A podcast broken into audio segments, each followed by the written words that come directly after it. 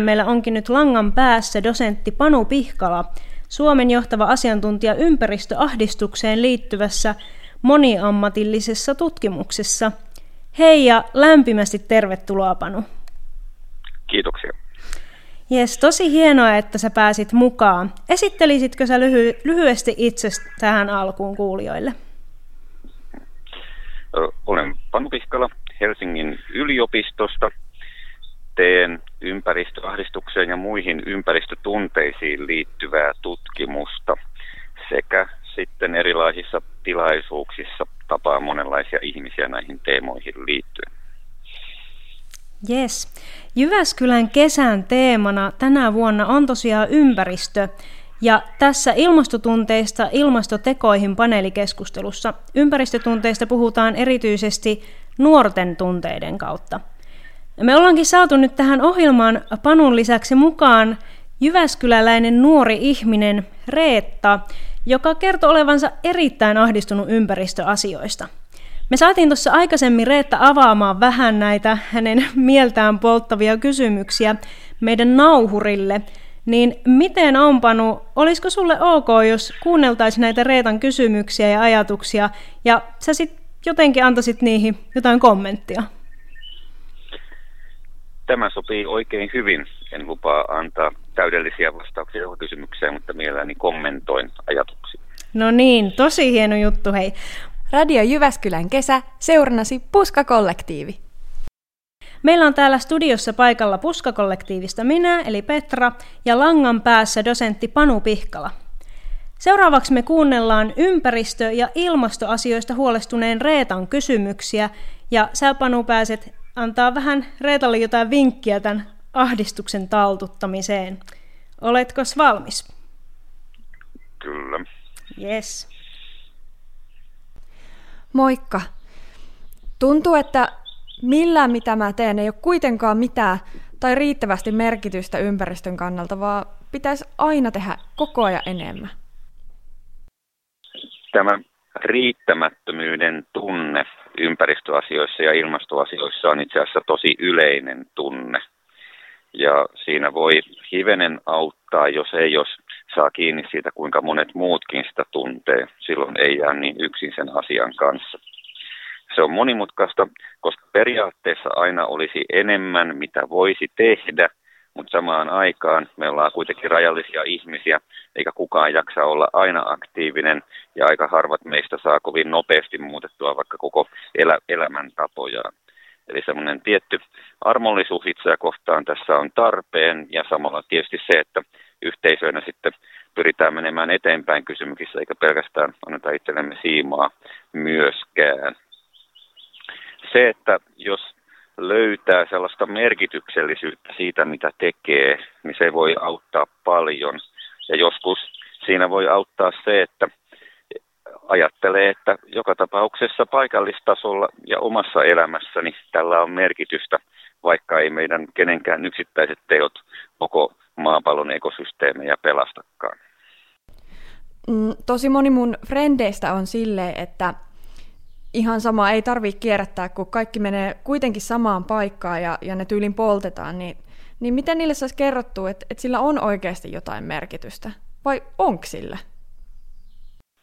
Kyllä mä ainakin itse ajattelen, että sillä on merkitystä ja näin kyllä tutkijatkin asiaa perustelevat ympäristöasioihin liittyy monesti sellaista vaivannäön tarvetta, ja koska me ihmiset usein ollaan hivenen mukavuuden halusia, niin sitten voi käydä niin, että ihmiset tosiaan keksii erilaisia verukkeita sille, että miksi ei tarttis mitään semmoista yksioikoista viisasten kiveä tähän ei ole, vaan tarvitaan monenlaisia keinoja.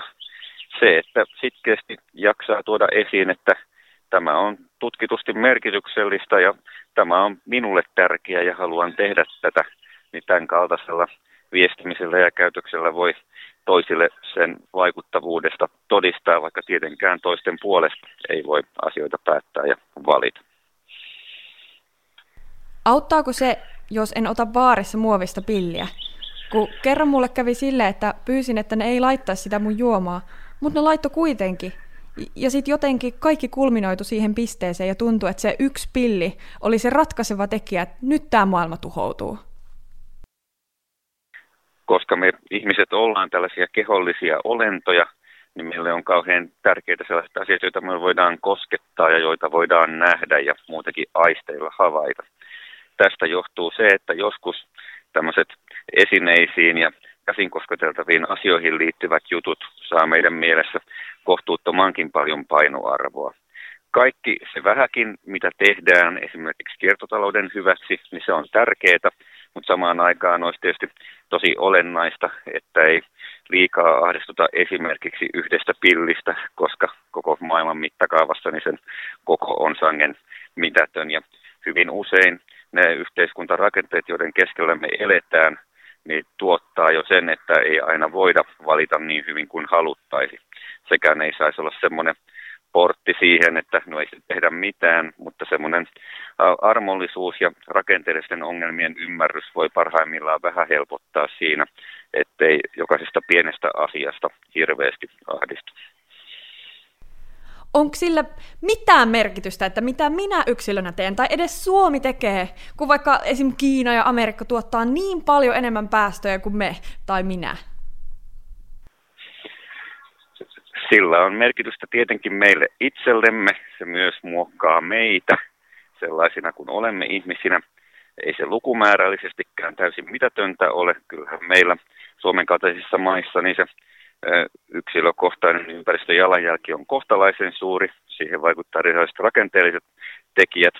Sitten voidaan tietysti perustella myös sillä, että Pohjoismaissa on tosi hyvin toimivia yhteiskuntia, ja meillä on mahdollisuus näyttää esimerkkiä myös niille meitä paljon suuremmille maille siitä, että minkälaisia toimintatapoja voidaan yhteiskunnassa kehittää, jotta ympäristöasiat otetaan paremmin huomioon.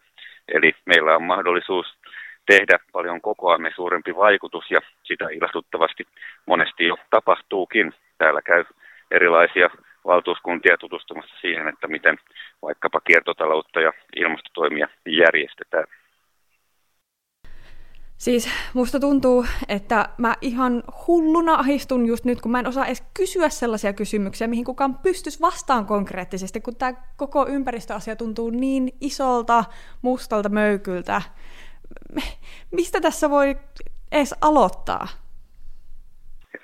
Se, että saa asioita jotenkin pilkottua pienempiin osiin, on klassinen keino kaikenlaisessa ahdistuneisuudessa – ja yksi tärkeä osa ympäristöahdistuksen kohdalla tässä on se, että saisi vähän sen tunnistettua, että mitä kaikkea tunteita ja ajatuksia tähän liittyykään.